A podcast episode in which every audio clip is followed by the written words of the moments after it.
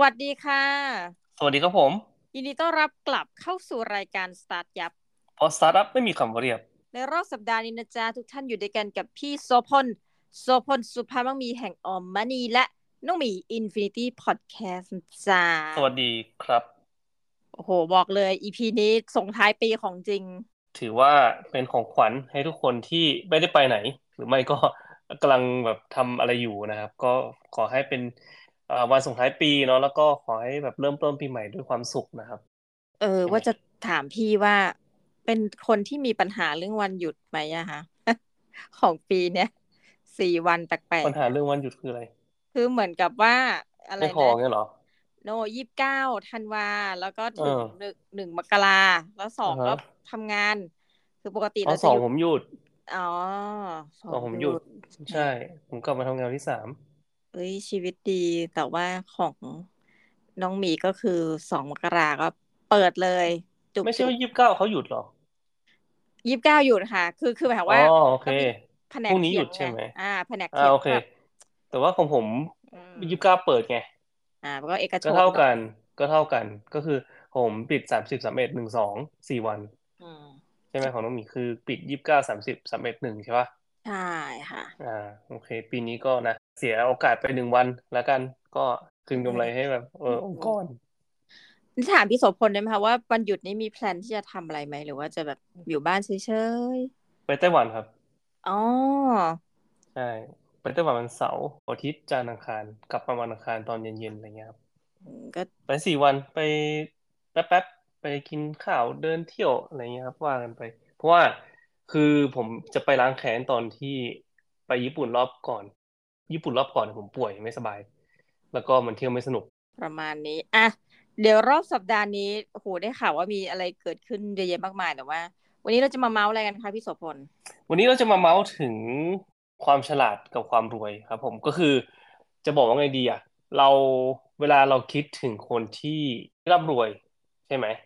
หรือว่าแบบคนที่แบบเออมีความรวยมากกว่าคนอื่นอะไรเงี้ยครับมั่งคั่งมากกว่าคนอื่น เราก็จะคิดว่าเขาเป็นคนที่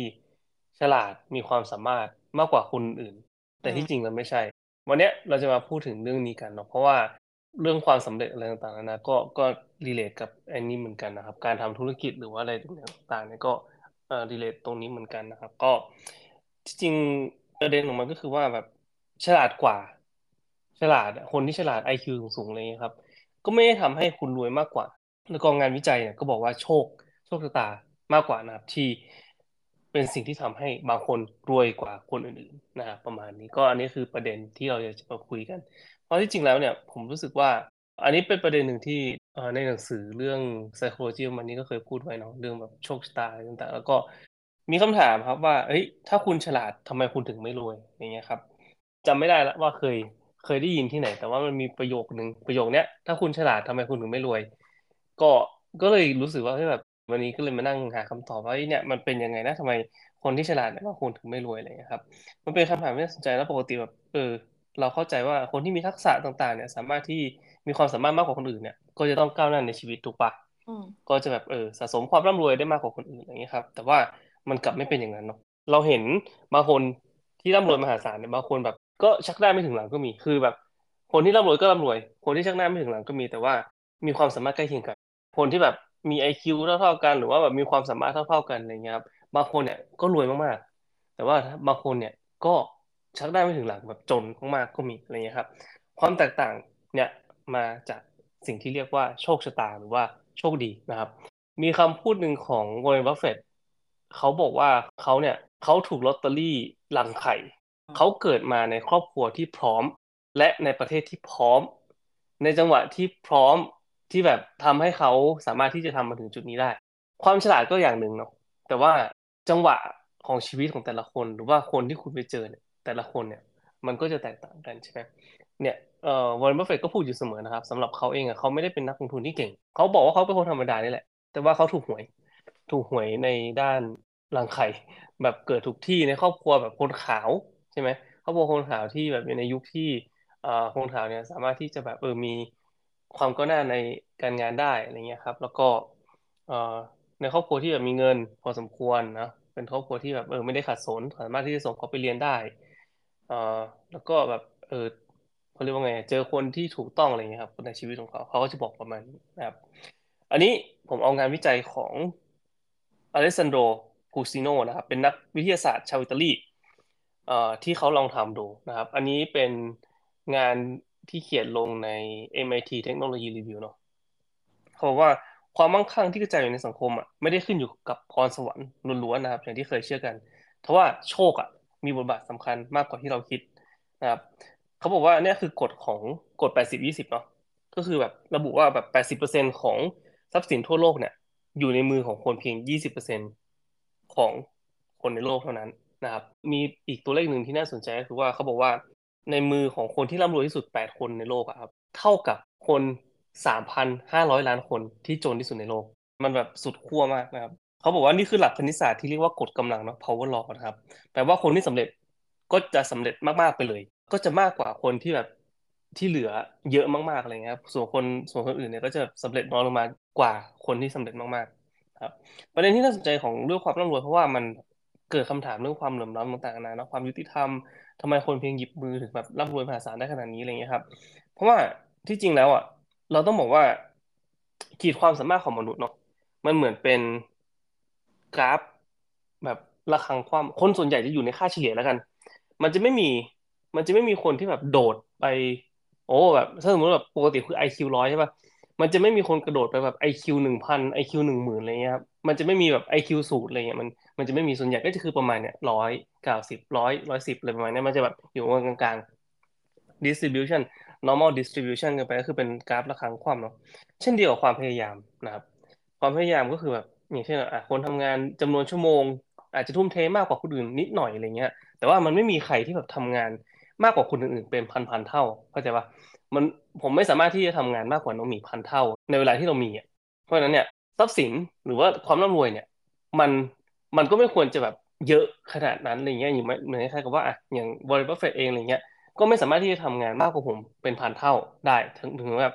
เออจะเป็นคนที่แบบทุ่มเททำงานหนักมากกว่าอะไรเงี้ยแต่ว่าก็นั่นแหละก็คือเขาก็บอกว่า ความความฉลาดของคนมันก็ระดับหนึ่งเนาะความพยายามของคน มันก็จะได้แค่ระดับหนึ่งเท่านั้นนะครับ เขาก็เลยเอางี้เขาก็เลยไปใช้คอมพิวเตอร์โมเดลนะครับคอมพิวเตอร์โมเดลมาจำลองชีวิตการทำงานของคน 40 ปีนะครับ คือเขาจะเอาคนเนี่ยเอาเขาจะเอาโมเดลเนาะมาใส่ใส่ใส่ใส่ใส่โดยที่เอ่อแต่ละคนนะครับในในคอมพิวเตอร์โมเดลของเขาเนี่ยเขาก็จะใส่ความสามารถเข้าไปนะครับ ความสามารถเข้าไป ก็แบบอ่าความสามารถสูงหน่อยต่ำหน่อยนะครับเฉลี่ยเฉลี่ยเฉลี่ยกันไป ก็เป็นกราฟประคังความตามปกตินะ แล้วก็ให้มันรันซิมูเลชันไป 40 ปี โดยที่ระหว่าง 40 ปีเนี้ยก็จะมีเขาจะเรียกว่าลักเนาะแล้วก็อันลัคกี้นะครับก็คือแบบโอกาสที่ตัวซิมูเลชันเนี่ยสามารถที่จะได้รับโอกาสตรงนั้นเสร็จปุ๊บก็สามารถที่จะแบบเออรวยขึ้นอะไรเงี้ยครับส่วนคนที่ unlucky อะไรเงี้ยก็จะจนลงอะไรประมาณนี้นะครับโชคดีโชคร้ายแบบสุ่มนะครับใส่ใส่เข้าไปเสร็จปุ๊บก็ run simulation ครับกระจายกระจายก็ run run ไป ผลออกมาครับ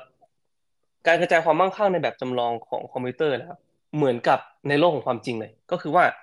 คน 20%อะจะร่ำรวยที่สุดจะครอบครองทรัพย์สิน 80%ของทั้งหมดนะครับแล้วก็ที่เหนือกว่านั้นก็คือแบบบุคคลที่ร่ำรวยที่สุดเนี่ย ไม่ใช่คนที่มีพรสวรรค์ที่โดดเด่น แต่ว่าคือมันต้องมีความสามารถในระดับหนึ่งนะอาจจะแบบร้อยแบบร้อยสิบอะไรเงี้ยครับอาจจะแบบเออมีความสามารถในระดับหนึ่งแต่ว่า พวกเขาเนี่ยโชคดีที่สุดต่างหากก็คือเหมือนคล้ายกับว่า ใน simulation ของเขาอะก็คือแบบไปเจอไปเจอจังหวะ lucky lucky lucky มากกว่าที่จะแบบ unlucky unlucky อะไรเงี้ยครับก็คือแบบคนที่แบบเจอ unlucky บ่อยๆอะถึงแม้ว่าจะมีความสามารถมากกว่า ก็จะไม่ก็จะไม่รวยอยู่ดีท้ายที่สุดแล้ว ข้อมูลนี้บ่งบอกอะไรเขาบอกว่า มันแสดงให้เห็นว่าโชคเนี่ย คือปัจจัยสำคัญเบื้องหลังความร่ำรวยแบบสุดโต่งเนาะและมีนัยสำคัญต่อการจัดสรรทรัพยากรให้สังคมนั่นเองนะครับ ต่อมานะครับก็พูชิโนเนี่ยก็เอาผลลัพธ์เนี่ยไปประยุกต์กับการ จ่ายงบวิจัยวิทยาศาสตร์เขาก็เหมือนคล้ายกับว่าอะเราจะทำยังไงดีให้การการแจกงบอะให้กับงานวิจัยในในในโครงการต่างๆในมหาลัยอะไรเงี้ยครับ จะทำยังไงให้เกิดโอกาสมากที่สุด เกิดแบบลัคกี้มากที่สุดเขาก็บอกว่าก็เงินมาก้อนหนึ่งเลย แล้วก็หารเท่า ๆกันให้กับทุกโปรเจกต์พอทำแบบนี้ปุ๊บเนี่ยโอกาสที่จะเกิดแบบลัคกี้อีเวนต์อะมันก็จะมีโอกาสที่จะเกิดสูงขึ้น หรือไม่ก็ เลือกแบบสุ่มเลยสิบถึงยี่สิบเปอร์เซ็นให้กับโครงการต่างๆอะไรประมาณนี้ครับ เพราะระบบนี้จะเปิดโอกาสให้ทุกคนเนี่ยสามารถที่ใช้ประโยชน์ของความโชคดีเนี่ยและคนพบผลลัพธ์ที่เหนือกว่าความคาดหมายได้อย่างชัดเจน ก็ อันนี้คือสิ่งที่เขาพูดเหมือนกันเนาะก็บอกว่าแน่นอนครับนี่มันเป็นมันเป็นการทดลองนะมันเป็นความเขาเรียกว่าไงเป็นการแบบจำลองทางคอมพิวเตอร์นะไม่สามารถที่จะปฏิเสธได้หรอกว่าเออแบบโชคก็มีส่วน แต่ว่าเราก็ต้องอย่าลืมนะครับว่ามนุษย์เองอะก็มี attribute อย่างอื่นเนาะอย่างเช่นแบบ ความมุมานะ แต่ละคนใช่ไหมอาจจะไม่เหมือนกันใช่ป่ะอ่าแน่นอนว่าคุณคุณอารักกี้อะไรเงี้ย แต่ว่าคุณมีความมุมานะมากกว่าคนอื่นใช่ป่ะหรือไม่ก็แบบอ่าคุณมีทักษะในการที่แบบเออสามารถที่จะรับมือกับความเปลี่ยนแปลงได้ได้เก่งอะไรเงี้ยครับ สามารถที่จะเรียนรู้ได้เร็ว อันนี้ก็เป็นอีก attribute หนึ่งนะครับหรือไม่ก็อ่าคุณอาจจะเป็นคนที่แบบอ่าพร้อมที่จะลองทำอะไรใหม่ๆถือแบบอ่าล้มไปแล้ว แพ้ไปแล้ว คุณก็ยังพร้อมที่จะลุกขึ้นมาทำอะไรใหม่ๆได้ในประมาณเนี้ย เอ่อในหนังสือเอ่อ psychology of money เนาะอย่างที่ผมกล่าวไปเมื่อกี้นะครับ ก็คือ Morgan Housel เนี่ยครับเขาเคยพูดถึงเรื่องนี้นะครับว่าเออโชคชะตากับเรื่องบังเอิญเนี่ยมันมีความสัมพันธ์กับเรื่องการเงินชีวิตของเรามากกว่าที่เราคิดเนาะแล้วก็เหตุผลที่เราไม่ประสบความสำเร็จทางด้านการเงิน เพราะประเมินค่าความสำคัญของโชคชะตานะครับเรื่องบังเอิญโอกาสหรือว่า chance เนี่ยในชีวิตของเราต่ำเกินไปนะครับเขายกตัวอย่างบิลเกตนะครับในสายตาของคนส่วนใหญ่นะคือบิลเกตเป็นบุคคลที่มีความสามารถเนาะแล้วก็ถือเป็น หนึ่งในผู้สร้างนวัตกรรมที่เปลี่ยนแปลงโลกนะครับ ของคนทั้งโลกใช่ไหมเขาสร้าง Microsoft ขึ้นมาต่างๆนั้นแน่นอนเขาเป็นคนที่มีความสามารถ แต่ว่าความฉลาดของบิลเกตเนี่ยก็จะไม่มีประโยชน์เลยถ้าสมมติเขาไม่ใช่คนกลุ่มแรกๆ ที่เข้าถึงคอมพิวเตอร์นะครับในช่วงปี 1968 เนาะเออเกตเป็นเด็กหนึ่งหนึ่งในล้านนะครับ ที่เข้าถึงคอมพิวเตอร์ได้ในยุคนั้นนะครับ ทั้งโชคชะตาและก็โอกาสด้วยนะครับ แล้วก็ในหนังสือเขาก็เล่าถึงเพื่อนของเกตอีกคนหนึ่งผมจำชื่อเขาไม่ได้ละเพื่อนของเกตอีกคนหนึ่งซึ่งเขามีความสามารถเท่าๆกับเกตนั่นแหละ แล้วดันไปปีนเขาแล้วก็เสียชีวิต ซึ่งเป็นเป็นเพื่อนสนิทของเกตด้วยนะก็คือแบบถ้าสมมติว่าไม่ได้ไม่ได้เสียชีวิตตอนนั้นนะก็คงแบบเออร่วมเป็น co-founder กับ Microsoft อะไรเงี้ยครับ แต่ว่าด้วยความที่เขาไปปีนเขา แล้วก็การปีนเขานะแบบตามสถิติแล้วมีคนเสียชีวิตแค่ไม่กี่คนต่อปีแบบสิบกว่าคนหรือว่าประมาณเนี้ยแล้วก็เป็นหนึ่งในนั้นอะไรเงี้ยครับ ซึ่ง เราต้องบอกว่าทุกคนอะ มีโชคแล้วก็มีความเสี่ยงในชีวิตอะ ที่แตกต่างกันเนาะแล้วเราแบบ เรามองข้ามไม่ได้ว่าสิ่งนี้มันเกิดขึ้นจริง ๆ นะครับ ถ้าสมมติเราเคยเล่นเกมเศรษฐีเราก็น่าจะพอนึกภาพออกแล้วตอนเนี้ย ทุกคนเริ่มเท่ากันใช่ปะทุกคนเริ่มเงินในมือเท่ากัน แต่ว่าทุกการทอยลูกเต๋าทุกการหยิบการ์ดทุกการตกในตำแหน่งต่างๆล้วนเป็น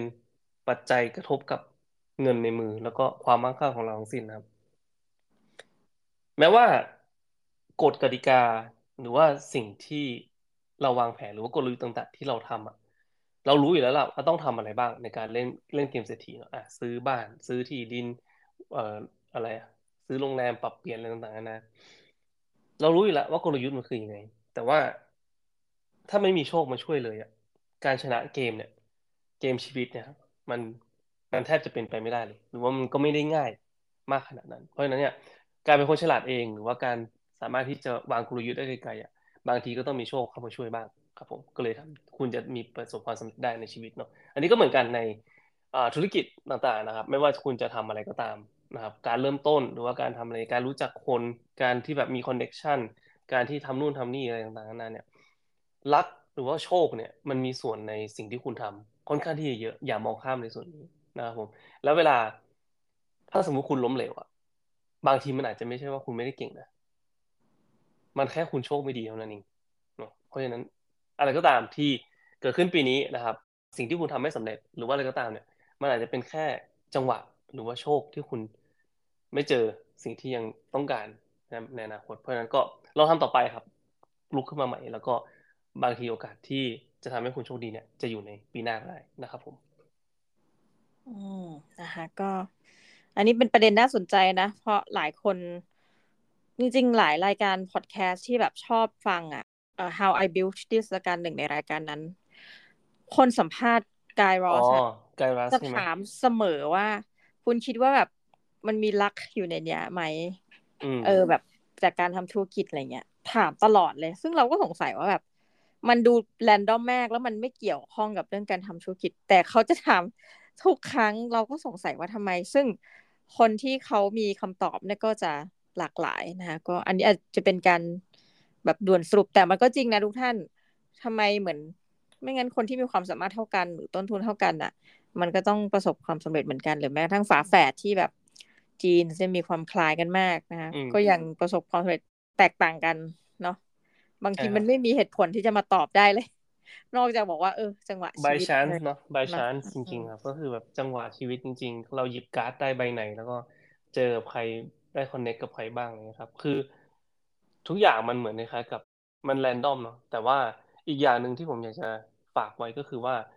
ถึงแม้ว่ามันจะเป็นมันจะเป็น random มันมันจะเป็นแบบสิ่งที่เราไม่รู้ว่าจะเกิดอะไรขึ้นเลยครับแต่ว่าเราต้อง prepare ตัวเอง เมื่อโอกาสมาถึง ก็ต้องพร้อมที่จะรับมันด้วยอ่าละประมาณนี้ค่ะทุกท่านก็ถือว่า ปี 2567 นะคะ หรือว่า 2024 ที่กำลังจะมาถึงแบบใกล้มากนี้นะคะ ก็ขอให้ทุกท่านมีโชคนะคะ มีลักกับเขาด้วยนะคะ มีจังหวะชีวิตที่ดีแล้วกันถูกหวยนะ ถูกหวย ถูกหวยคนละห้าใบรางวัลที่หนึ่งโอเคนะคะ ก็ยังไงก็ขออวยพรทุกท่านมีความสุขมากๆนะคะ ในช่วงปี 2567 นี้ค่ะ ขอบคุณครับ อ่าสำหรับวันนี้ทางน้องหมีและพี่โสพลต้องขอสวัสดีปีใหม่และขอลาทุกท่านไปก่อนนะคะ สวัสดีค่ะ สวัสดีครับผม